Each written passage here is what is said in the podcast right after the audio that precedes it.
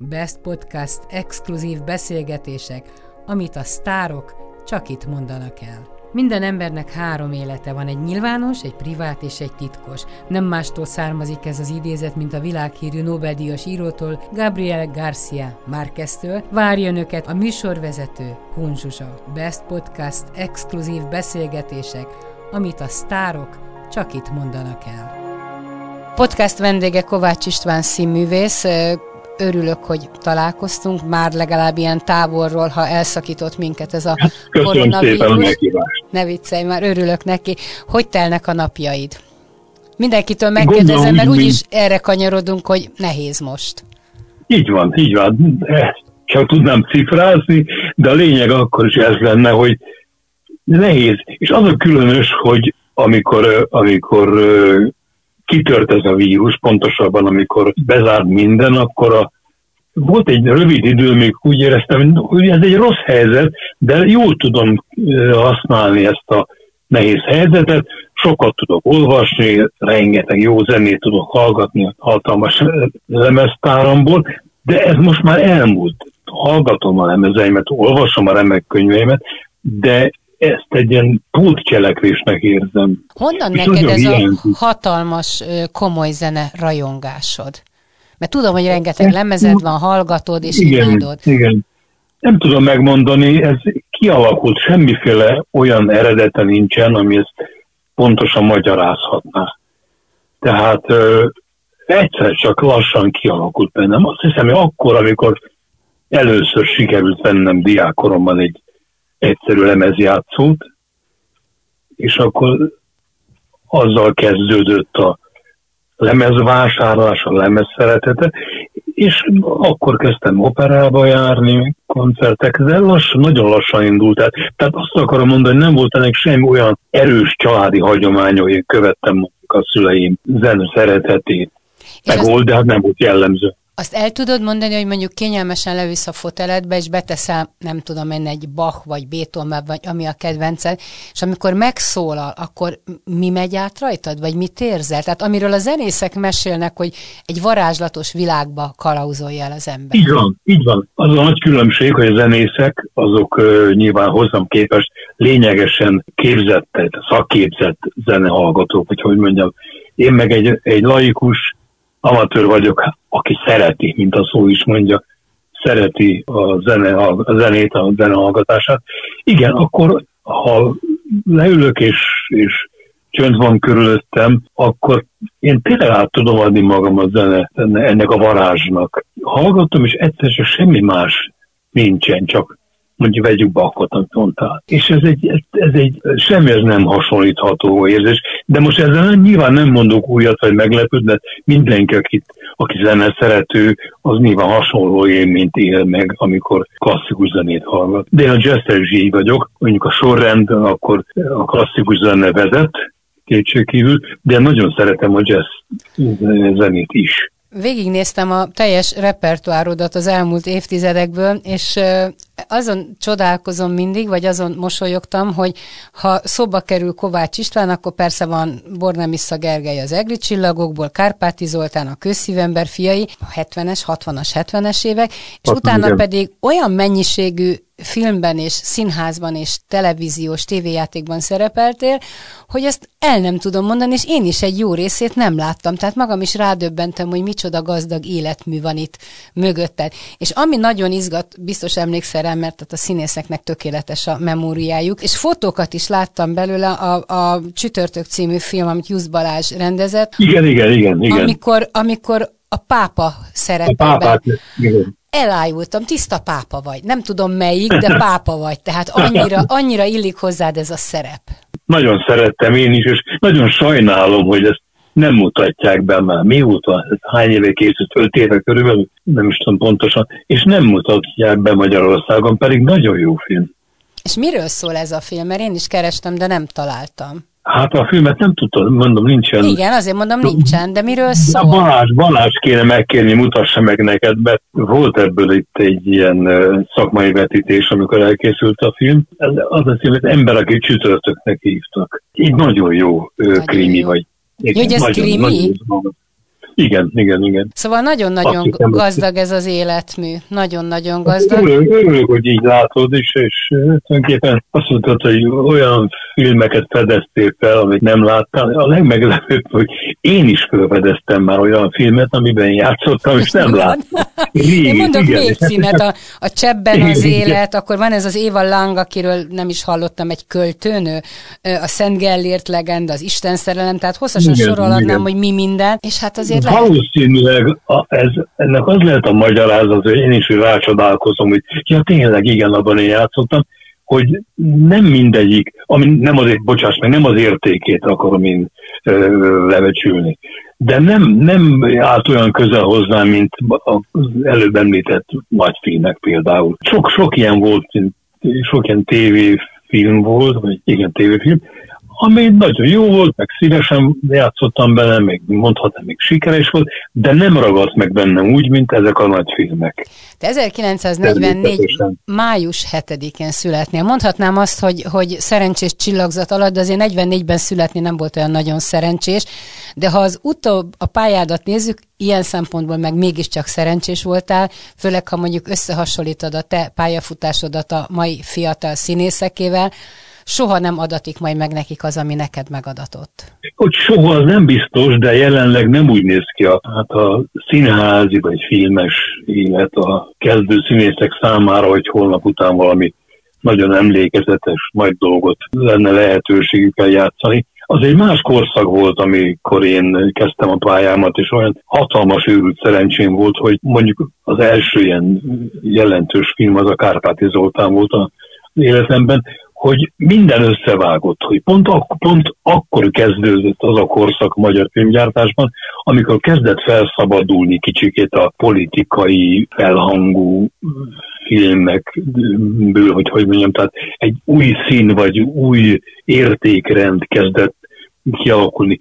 Tehát felszabadulta volt a színház és a filmgyártás is, nem volt annyira megkötve a kezük a rendezőknek. Amikor ez a, ez a enyhülés volt, akkor Várkonyi kiváló érzékkel rácsapott erre a lehet, hogy mondjam, ilyen rácsapott erre a lehetőségre, és akkor megcsinálta a kőszívű ember fiait, amiben mi még főiskolások voltunk, pár mondatunk volt az osztály, osztálytársaimmal, majd ezt követően meg, megcsinálta a, egy magyar nába Kárpát Zoltánt, és őrült szerencsém volt, hogy a környékén, az ő látókörében nem sok hasonló típusú fiatal ember volt, mint én. Tehát nyilván ez volt az első szempont, hogy ez a fiú, pláne ismert négy évig osztályfőnökön volt, tehát tudta, hogy, hogy mit várhat tőlem. De nem volt, nem igen volt két-három hasonló típusú fiatal ember a, a látómezejében. Ez nekem nagyon nagy szerencse. Tehát eljátszhatunk a gondolattal, hogyha lett volna még az előző osztályban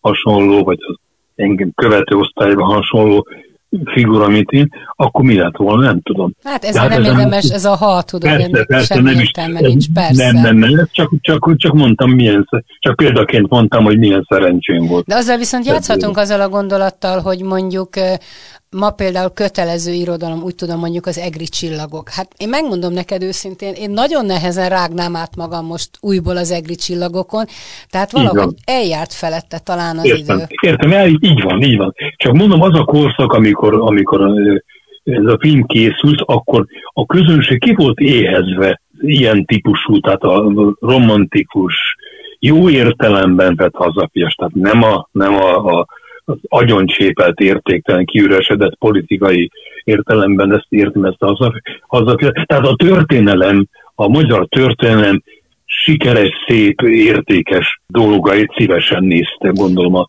korabeli néző. Akkoriban készültek a Dunai hajós, meg szóval egy-két film akkor volt, hogy nem a fullhangos nyeszterkát kellett nézni, vagy a puskás embert, meg ilyeneket. De azért te is úgy szóval, gondolod, amit mondtam, hogy, hogy ma már nem biztos, hogy oda kell mondjuk akár van, a te fiadnak van, a kezébe? Van, nagy, szinte biztos, hogy nem. De hát ez sajnos mondhatom, egy kicsit természetesnek is nevezhető, mert a világ oly mértékben felgyorsult, olyan mértékben változtak meg a, az értékek az életünkben, hogy a most felnövekvő ifjúságnak nem ez a nem, nem, nem az a fajta romantika fogja meg őket, amit mondjuk az egri csillagok képvisel, vagy a maradjuk ennek Kárpáti Zoltán, bármelyik jókai regény, vagy mixát, vagy ezek. Tehát nem, nem ezek fogják meg őket, de sokkal inkább vonzódnak a, a technikához, a technika által létrejövő művészi termékekhez. Tehát Mondjuk a, a rokonokat, mármint a regényt érdemes lenne pedig elővenni, mert akár a mai társadalomról egy nagyon-nagyon komoly körképet ad, mert nem sok minden biztos, változik. Nagyon pontosat. Pontosat. Nagyon pontos pontos körképet adna, alig van különbség. Igen, ez az uram bátyám dolog, ez megmaradt. Ugyanaz. Ez semmit nem változott. De, de ez nem nagyon vonza. Tehát ne, alig hiszem, hogy van egy, egy kamasz gyerek, aki azt mondja, ha csak nem a szülei többször elmondják neki, hogy na, ezt el kéne olvasni, hogy magától azt mondaná, hogy hú, de szeretném én elolvasni a rokonokat. A te nem, fiat hogy, hogy áll a világban? Hát ráadásul egy világpolgár hát, lett ő, most már. Ő nem különbözik alapvetően. Ebben tekintetben sem a, a korosztályától, ami nem azt jelenti, hogy ő, ő nem veszi a kezébe mondjuk a rokonokat, vagy a, az egri csillagokat, természetesen itt velünk együtt nőtt fel, tehát ő hallozta tőlük, tehát ő olvas, és nagyon jókat olvas, és olvas úgymond századi romantikus értékes szerzőket, de akkor se jellemző rá, hogy ő csak, hogy ő, ő nagyon különbözne a korosztályától. Ebben mindenképpen általunk, tőlünk látva, vagy sugalva tőlünk, ő olvas értékes irodalmat. Te de... éppen mit olvasol most? Mi az, amit esténként forgatsz? Jó, én most, én, én most nagyon sokat, sok, most ettől a kényszer szabadságtól rengeteg olvasni, olvasni valóban. Hát ebben a most, tehát a, nem a múlt héten, hanem most tettem le a Színetár nagyszerű könyvét, a 88-at, nagyon-nagyon ajánlom. Nem csak a, a, a szakma, szakmában jeleskedő kollégáimnak, hanem mindenkinek. Olyan bölcs, olyan okos, olyan általános okos dolgokat mond benne, színetár, hogy ezt, ezt mindenkinek érdemes lenne. Ezt most tettem le tegnap előtt, és most a Verebes Pista könyvét hasonló lelkesedéssel olvasom, és érdekes módon valamiféle összecsengés a két könyv között hivatkozik is érdekes módon a Verebes színetár, tehát nyilván olvasta előtt a színetár, színetár könyvét, és erre itt ott hivatkozik is. Ezt a kettőt olvastam, és előtte miket is olvastam, nagyon jókat. Most, most nyerünk enne. Megkérdezte de vajon az édesanyádat, hogy amikor te 1944. május 7-én megszülettél, akkor mi zajlott aznap? Mi volt aznap? Aznap bombázás volt, volt egy, egy szőnyegbombázás volt, hát azt hiszem Csepelen. Én a, a Rökszilád utcai szülőotthonban jöttem a világra, az ott a Korvináruház mellett, hogy is hívják, most nem tudom milyen utca de hogy ment be egy szülő anya bombázások kellős közepette a kórházba? Hogy jutott be? Ez nem való, mert hogy ilyen részletesen nem, hogy hogy ment be, ezt nem tudom. Akkor volt már egy nővérem, aki nálam két éve idősebb. Nem tudom, látod, ez érdekes, hogy ez pedig ezt sok mindenről beszélgettünk, de az, hogy hogy ment be, pedig ez elég érdekes lenne, nem tudom. És ez hagyományos nekem... úton a bombázások között mindenféle ijedelem Hagyományos nélkül? úton, igen, igen. Sőt, olyannyira, hogy hogy, hogy van nagyon jó orvos volt a szülő orvosa, és anyám mesélte, hogy, hogy utolsó pillanatban derült ki, hogy a gyerek farfekvéses. Szép nagy gyerek voltam, akkoriban is, és hogy farfekvéses. Na, és akkor ez a nagyszerű orvos, nem értek hozzá, megfordított és hibádon rendesen jöttem a világra, hogy azt kell. Hát mondjuk azt az érzést, hál' Istennek, te sose fogod tudni, hogy mit jelent ez, hogy megfordítod.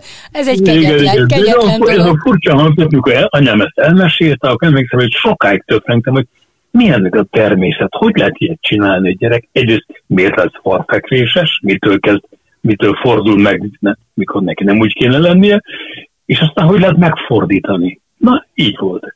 Tehát a Rögszilárd utcában, és ehhez fűződik egy emlékem, hogy a felnőtt, hát mondjuk felnőtt ember voltam, és egyszer valami dolgom volt a környéken, és mentem, jaj, mondom, ez az az épület, igen, igen, olyan anyám mesélte, és megálltam, és a legnagyobb meglepetésem, egy hatalmas nagy márványtábla van a kapu mellett, dr. Kovács István.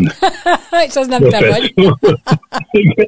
Hát általában milyen érdekes ez, hogy itt a professzor, ahol én születtem, most szintén Kovács Istennek hívták, Hát nincsen semmi jelentősége. De persze, vicces, ez jó pofa dolog. Igen, igen, igen, igen, igen. És hol volt akkor? És van emlékszem, hogy a, hogy a, a, a legkisebb húgom, hát négyen voltunk, hát már csak hárman vagyunk testvérek, és amikor a, a kísérő húgom született, hát akkor anyám szörnyű helyzetben volt szegényként, apám egy hónappal korábban halt meg, tehát nyolcadik hónapban apám meghalt. És a, a húgom születésére világos emlékszem, hogy bementünk ide ebbe a, ebbe a szülőotthonba meglátogatni a született kis húgomat. Akkor nem volt Érdekes nektek nagyon könnyű életetek, leginkább az édesanyádnak nem ott maradt hát négy nem. gyerekkel. És egy gyönyörű asszony volt, olyan volt, mint egy, egy fél filmcsillag, hát nem túlzó, tényleg gyönyörű szőge, szép asszony volt, és ott volt 30 évesen négy gyerekkel. Az is egy érdekes Igen. dolog ám, hogy, hogy ropognak a fegyverek és, és a bombák az ember feje fölött, és abban az időben az ember nem gondolkodott, hogy akar gyereket, vagy nem, sőt négy így gyerek van, volt. Így van, Most így mindenki van, sakkozik, hogy telik, nem telik, kis szoba, nagy így szoba, van. kis lakás, nagy lakás,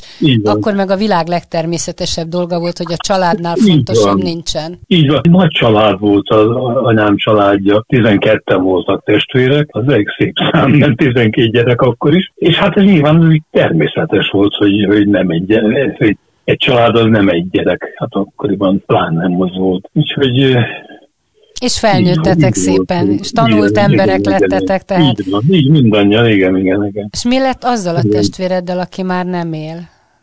Hát szegényként ő, ő erősebb volt a, a cigaretta, mint ő, és egy nagyon okos, nagyon tehetséges, nagyon kedves ember volt, és ezt nem sikerült senkinek tőle elvenni ezt a szörnyű gyilkos dolgot a cigarettát. Neked soha nem volt rossz szenvedélyed, amiről le kellett volna szoknod, vagy le kellene? Nem, büszkén mondhatom, hogy nem. A cigaretta az, az engem is elért, de az tartott két évig főiskolások voltunk, és akkor attól barami tehetségesek voltunk, hogy cigarettáztunk. Ez úgy két év után abba is maradt, és soha többé eszem ágában se volt cigarettázni. Ez olyan érdekes, amikor szól. megszületett Domi fiad, akkor mindenki rácsodálkozott, hogy ugye, hogy hú, 50 valahány évesen újból, 55, 55, 55 évesen újból apa lettél, hogy hú, micsoda késői igen, kor, de hát ma már a világ legtermészetesebb dolga, a nők is 40 fölött szülnek, Igen. a férfiak meg bőven 50 fölött. Nem zenek gyereket, hogy, hogy soha nem késő, és látod azért elkísérted, meg elkíséred a domit még sokáig az hát útján. Hát persze, persze, feltett szándékom, igen. Ez nagyon jó dolog, és hát van négy unokám, úgyhogy ez, ez kitűnő. Hát a legnagyobb unokám és a domi között van két év. Tehát nagyon vicces, hogy a domi a nagybátyja, a legidősebb unokám. Meséld a többi unokádat, tehát van a nagy, aki, a... aki most uh, 10, 18 éves elmúlt, olyan magas, mint én, szőke, olyan szőke, gyönyörű feje van, hogy a csajok ájulnak el tőle. Mm. Nagyon jó fej, okos, szellemes, remek, remek srác. És a másik árma lányom, lányomnak a gyerekei, az két fiú és egy kislány. A kislány az első, aki 16 éves, utána majd 14 éves, meg egy 11 éves. Állat jó fejek azok is, hál' Istennek. Hát akkor szép nagy családod van. Igen, igen. És neked volt egy híres nagypapát, ha jól emlékszem, egy asztalos nagypapa valahol Pesterzsébet környékén? Hát igen, Pesterzsébet, igen, igen. Melis András, aki egy, egy ilyen helyi nobilitás volt, Pesterzsébeti városatja, meg minden volt. Szóval azt mondták, hát én nem értek hozzá, azt mondták, hogy asztalos mester Pesterzsébeten a Melis András, Újpesten, mondtak egy nevet, azt már elfelejtettem, a többi is asztalos, de hát ezek a asztalos. Örököltél valami kézügyességet tőle? Én hát nagyon szeretem a fát, az biztos, és tulajdonképpen mindig is fúrtam, faragtam. És amikor nagyapám nem élt már, de azért egyszer-egyszer beengedtek a hát üres műhelyébe, az Isten dolog volt, hogy ottan barkácsolhattam az ő szerszámaival, az nagyon jó volt. De mai napig is, hogy ilyen, ilyen dolgot én meg tudok csinálni. Egy színésznek jó ötlet, hogy Csillebércre költözzön a városból? Amikor Én mondjuk... sokáig, sokáig vívódtam ezen, hogy Erika nagyon kitartóan győzködött, hogy milyen jó lesz, és igaza van, nagyon jó. Én, én városi ember voltam, ahogy ezt mondják, mert én mindig városban laktam, pont igaz, hogy nem pont így bent a hatodik kerületben, tehát a város közepén, hanem zuglóban nőttem fel, de hát az is város, mert egy sarokra volt a busznak a villamos, és forgalom szempontjából mindenképpen városnak tekinthető, de itt, itt, itt jobb, jobb itt Csillevércen, itt az erdővesz körül, jobb a levegő, el lehet érni mindent szinte percek alatt, tehát nem, nem estem ki a városi életből, csak nem benne vagyok közvetlen a közepén. Te az a fajta színész vagy, aki azt mondja, hogy fú, én nem szálltam tömegközlekedési eszközre 20-30 De én igen, éve. én igen, de, de én igen, világ életemben, het, 1970-ben volt először autóm, és előtte természetesen, de később is nem voltam az autóhoz kötve, és én nagyon sokat, én állandóan közlekedtem, vagy tömegközlekedési eszközön közlekedtem. Természetesen ebből rengeteg élményem van a közönség, hogy reagálta le, zavarba ejtő volt mindig, és volt is idő, amikor inkább gyalog mentem, hogy ne a buszon villamoson elcsinálják zavarba a, a rajongók, ami nagyon, nagyon nagy megtiszteltetésnek tartottam mindig, megtapogattak meg. Szóval, de így volt, olyan volt, rengeteg ilyen emlékem van. Őrzöl szerelmes levelet rajongótól? Hát ez, ez egy nehéz helyzet, mert az a bizonyos 27 ezer, sokat emlegetett 27 ezer levél, tényleg annyi volt. Otthon ez egy hatalmas nagy ilyen mosógép, vagy tévé, vagy nem tudom, milyen nagy dobozban gyűlt. És a anyám azt mondta, hogy a kislakásban laktunk ahhoz képest, hogy ugye mi négyen, meg az anyám, azt mondta, hogy ezt most már valamit kezdjek ezekkel, amikor már felnőtt ember voltam, mikor is költöztem el otthonról 60, akkor nagyszüleim meghaltak, és megörököltem a kis lakásokat, az 67 vagy 68 így volt, addig én otthon laktam testvéreimmel. És anyám mondta, hogy ezt most már el kéne valahogy tenni, mert nem átesünk rajta, nem tudunk. És akkor levittük a pincébe, volt egy fás pince. És akkor rendben is volt. És később, amikor egyszer rákérdeztem a testvéremt, a nővéremtől, aki tanárnő volt, vagy mai napig is az, hogy mi van a... És pirongozott, bevallotta, hogy szánya bánya, de egyszer, mikor, amikor tatarozás, vagy festés, nem tudom, mi volt, akkor ő a diákjaival elvitette a mélybe. És hát mérhetetlen módon dühös voltam. Azért, mert, mert nem volt ebben titok, de hogy vadidegen emberek nyilván azon csámcsagtak, fú, itt van a Kovács Istvánnak a híres levele, amit a kapott 27 ezer levelet a rajongóktól, és akkor azt más is elolvasta. Nem volt abban titok, mert nagy része csak arról szólt, hogy ön a kedvencem, láttam a nem tudom mibe, és küldjön egy aláírt fényképet. Ez volt a 80 százaléka. De volt benne olyan is, ami nem csak erről szólt, hanem, hanem hosszabban és személyre szabottabban nekem szólt. És azt nagyon sajnáltam. Elhiszem. És ki az, aki megszámolta, hogy 27 ezer leveled jött? Hát úgy, amikor amikor mentem haza a színházba, mindig a végszínházba úgy adtak el portás, a végén már úgy, úgy hozta a postás, a posta, hogy nem a végszínház leveleivel, hanem ilyen külön ilyen, nem tudom, láttál ilyet, ami ilyen fémhurokkal kötik át a, a nagy köteget, tehát egy, egy, egy madzag, és a végén egy ilyen, hát egy ilyen fémhurók van. És a, a, a naponta olyan 300 levél körül portás nem tudtak kijönni az ablakon, nem rajton kellett átvennem tőle ezt a hatalmas mennyiségű átkötözött levelet.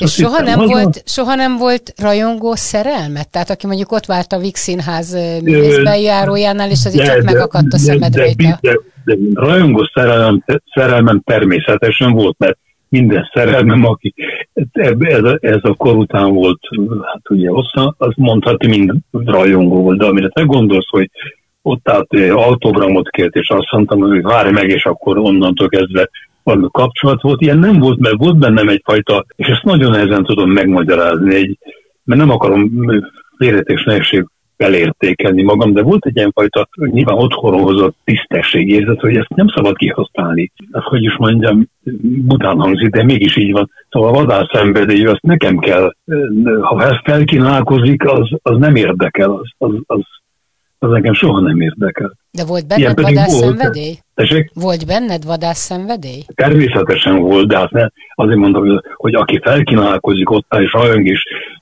már is menne a művészről bárhova, az, az, az nem vonzott, szóval az bármilyen szép, meg természetesen voltak ilyenek, nem is egy zavarbejtő helyzet, de hát azt én nem használtam ki, mert valamitől nem vonzott. Ha uh-huh. Én a, a én építem kell kapcsolatot, az más. Az, az annak annak mindig is volt értékes jó, de, te, de kapcsolatról beszélsz, és nem, nem tudom én kalandról, vagy egy éjszakás kapcsolatról. Be van neked, én, én, én, én, ezt kerültem. Nyugodtan és büszkén mondhatom, és elégedetten mondhatom, hogy nem volt nekem semmi hiányom az életemben. Tehát én nagyon, nagyon jó, nagyon egészségesen, jól, és hogy mondjam, minden, minden jó lehetőséget, ami, ami számomra vonzó és az én értékrendem szerint tisztességes volt, azt én kihasználtam. Ez nem az a fajta, amiről beszéltünk, hogy rajongó ön is autogramot kér, és elájul, és ott helyben lenjen, de szóval föl nem merült bennem ilyen. Hát ilyennek is gondoltalak egyébként, hát mondjuk, ha más mondtál volna, akkor meglepődtem volna. Ahogy mondod hát a Vix Színházat, a Vix Színház házatájáról is az utóbbi időben, és most Börcsök Enikő sajnos rátette a, Igen, a koronát az eseményekre, hogy, hogy egymás után mentek el a színházból. Itt a Zenikő az 53 nagyon, nagyon évével. Dolog, igen. És hogy vagy te nagyon. a veszteségekkel? Mert akkor ezek szerint bőven volt benne én, részed. Igen, hát én ezt gondolom, hogy mindenki más nagyon lelkileg nagyon megvisel, de nem értem, hogy miért kell.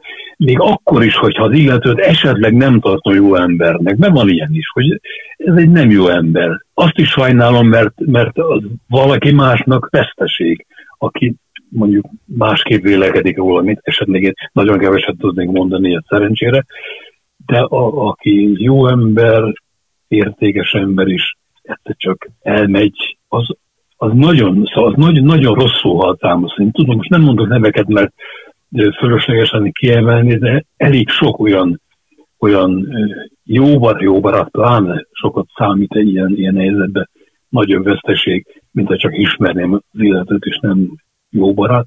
Nagyon megvisel, sokáig foglalkoztat, hogy miért kellett elmennie. Hát, mert így vagyunk megteremtve, hogy egyszer csak vége van. Ezt én tudom, nem foglalkoztat, miközben már nem vagyok 20 éves, de ha valaki, ha korán, már nem tudom másképp mondani, korának megfelelő időben távozik az élék sorából, az is nagyon rossz. Pláne, ha ahhoz képest, hogy mi milyen sokat élhetne, megy el, az, az, az, az egyszerűen fölfoghatatlan. Hát igen, látod, érdekes dolgot mondasz, és akkor közben van olyan fiatal, 40-50-60 évest is még fiatalnak mondok, aki lehet, hogy többet élt, mint egy 80 éves. Gazdagabb volt az élete. Tehát nekem egyszer egy, egy könyvben olvastam, hogy ki mondja meg, hogy meddig élünk. Ez az. Ezt maga. Nem, meg az, hogy ki mondja meg, hogy gazdagabb volt. Én kívülről nem tudom megmondani valakivel, elmondja nekem az életét, játszunk le gondolattal, hogy az gazdagabb volt. De mitől gazdagabb? Nekem gazdagabb az, amit én, megél, gazdag, amit én megéltem, amit én jónak, fontosnak, értékesnek tartok az életemből, az gazdag. Az ő életében nem tudom megítélni, hogy, hogy mi a gazdag, igazán mi a gazdag. Azt neki kell megélni, annak tartja-e. Mondjuk én jól azt, értékelem, azt ha te életedet nagyon-nagyon gazdagnak Én abszolút gazdag. Én abszolút gazdagnak tartom az életemet, az én vágyaim és ízlésem szerint abszolút gazdagnak. Ami nem azt jelenti, hogy ez egy betelt pohár, hogy tulajdonképpen nekem egy elég is. Van nekem még számtalan vágyam, ami nem egy konkrétum, hogy de szeretném eljátszani a nem tudom mit. Ez sosem volt, hál' Isten. Tehát ettől, e, ettől megmenekültem, hogy gyötrődjek és szenvedjek, hogy miért nem én játszom a, a furfangos nyerterkát, vagy amit mondtam. Én nagyon örültem annak, amit játszottam, és nagyon sok jó ötletem volt, az milyen klassz. De az, hogy ezen szenvedjek, hogy miért nem játszom, és ha már játszák, miért nem én játszom, ilyen nem volt, szerencsére. Soha nem voltál hát én... irigy az életben semmi? Nem, nem, ezt büszkén mondhatom, hogy nem. nem. Pénzre, gazdagságra, szerepet, nem, nem? Nem, nem, tényleg nem, nem. Nem, Zsuzsa, hidd el nekem, hogy nem, és ezt, ezt büszkén mondom, mert ettől senki ne tartson engem se többnek, se kevesednek. Én, az én lelki békém mindennél fontosabb volt. Sosem érlegeltem, nem, nem, nem az volt, hogy nekem most le kell gyűrni az irítségemet, meg a... Nem volt, egyszerűen nem volt, mert, mert nézd, a mi pályánkon természetesen ide szokták mondani, hogy szerepirítség, hogy X színész irigykedik arra, hogy Z játsza, vagy Y játsza azt a szerepet, ami neki is jól áll. És ezt én úgy intéztem, mert ha volt ilyen helyzet egyáltalán, nem tudnék mondani konkrétumot, de ha volt ilyen helyzet, akkor úgy intéztem magamba, hogy Hát nyilván, aki X-re osztotta a szerepet, az tudta, hogy én is vagyok, de az ő koncepciója, meg ízlése szerint az másik ö, színészhoz alkalmas erre. De lehet, hogyha más rendezik azt, akkor én jutok eszébe. És mondjuk gyerekkorodban, amikor nem voltatok fényesen gazdagok, és mondjuk az osztálytársad téli is kenyeret kapott, te meg csak vajas kenyeret, ő egy szebb, szebb nadrágban járta meg egy, nem tudom, levetett nadrágban. Ez, ez is olyan, hogy nem volt, ott, otthon, otthon se volt ilyen, tehát nem volt állunk, hogy a családban, hogy tapasztaltam volna, hogy valami húgom, hogy irítkedik a barát, ilyen szép szoknyára, és nekem szóval a téli szalám, amit mondtál, annak azért van, van történet, ami gyerekkorunkban, mert emlékszem, hogy, hogy ott volt egy közelben egy közért, és hogy mindig mentem a suliba, vagy jöttem, akkor a kirakatnál láttam, hogy téli szalámi 7 forint volt kiló, Atya és a, a, és, a, és a, a Csabai vagy Gyulai kolbász meg 360. Hm. És emlékszem, hogy álltam, álltam, és néztem, hú, de jó. És sok idő telt el, míg egyszer csak otthon volt téli szalámi. Nem, és azt nem, nem is emlékszem már, hogy hol lettem először, de sokára. Tehát téli szalámi volt nekem a között kirakata maradt meg, mint, emlé, mint első emlék. És mondjuk az nem, első nem nagyobb fizetésedből volt valami álmod, amit... Hogyne, hogyne. Annak van történet, az egy a kérdés, hogy nagyon jó hangzik. Amikor a, megkaptam a, a gázsimat a Kárpáti Zoltánból, ami 4000 forint járt volna, mert kategóriák voltak, és a frissen végzett főiskolásnak 4000 forint volt egy film főszerepért a úgymond pausáléja. És hát én gondolom, hogy a Várkonyi, aki elég hiú ember volt, nem volt erőszó, csak én gondolom, hogy, hogy azért kaptam 6000 forintot, mert elintézte Várkonyi, hogy 6000 kapja, hogy az ő, ő főszereplője az több, többet ér, mint egy csak egy végzett főiskolázó. Nem volt erőszó, csak én gondolom. Tehát 6000 forintot kaptam a Kárpáti Zoltán. És a nagyapám, a Kovács nagyapám, aki egy nagyon, hogy, hogy mondjam, ilyen, nagyon agyafúrt ember volt, de nagyon jó gondolkodása volt. És mondtam neki, nagypapa, mit csinálják ezzel a 6000 forinttal? Ez nagyon nagy pénz volt a kanyámnak, ami 900 forint volt a fizetése. Azt mondtam nagyapám, hogy 5000 forint, akkor jött divatba az autónyereménybetét könyv. Azt 5000 forintért vegyél egy autónyereménybetét könyvet, 1000 forintot meg szórakozz ezzel a barátaiddal.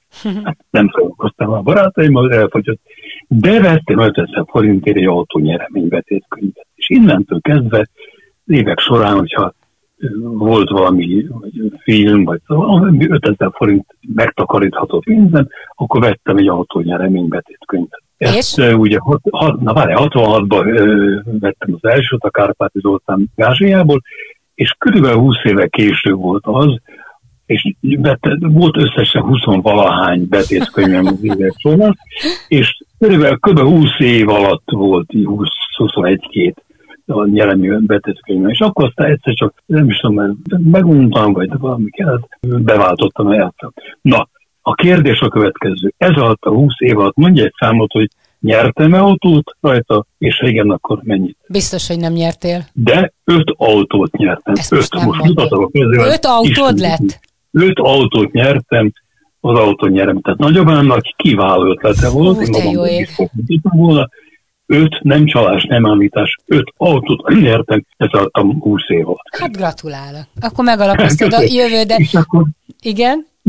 Ugye, természetesen nagyon kellendő volt a, a, a, a autót akkor nem lehetett úgy venni, hogy bemegyek, azt veszek egy autót, kiutalás volt, mint a cukrot úgy megvették a, a, a betétkönyvet is. Eláral, tehát azt én nagyon-nagyon-nagyon jól magamtól ezt nem tudtam volna. Akkor ügyes volt a nagypapa, jól hát igen, igen, igen. Na még egy búcsú kérdés, hogyha mondjuk megadatna, hogy újból nősülj, újból elvennéd Sajgál Erikát feleségül? Azonnal, persze. Igen? E, igen. Gondolkodás nem. nélkül? Gondolkodás nélkül. Mind, minden, minden fent, nem, nem rosszul mondom, tehát itt-ott javítgatnék rajta, ami nyesegetném azokat, amit a túlhajtásokat, de egy alapjában abszolút. Hát igen, te már tudod, hogy, hogy, hogy, hogy mi minden közül lehet választani az ember, hogy kicsit hát korosodik, ismeri, hogy... Lehet mondani, hogy igen. visszagondolok, akkor lehetett volna választani. Hát. De nem, nem, ez jó, ez jó. Jól választottál. vadhajtásokat lenyesegetném, és akkor tökéletes. Nagyon szépen köszönöm Kovács Istvánnak. Köszönöm Nagyon szépen, jól éreztem magam. Én legalábbis Jó vele. vele Zsuzsa. Örülök köszönöm neki. Szépen. Szia, szia, köszönöm. Best Podcast exkluzív beszélgetések, amit a sztárok csak itt mondanak el. Minden embernek három élete van, egy nyilvános, egy privát és egy titkos. Nem mástól származik ez az idézet, mint a világhírű Nobel-díjas írótól, Gabriel Garcia Márqueztől. Várja önöket a műsorvezető, Kunzsuzsa. Best Podcast exkluzív beszélgetések, amit a sztárok csak itt mondanak el.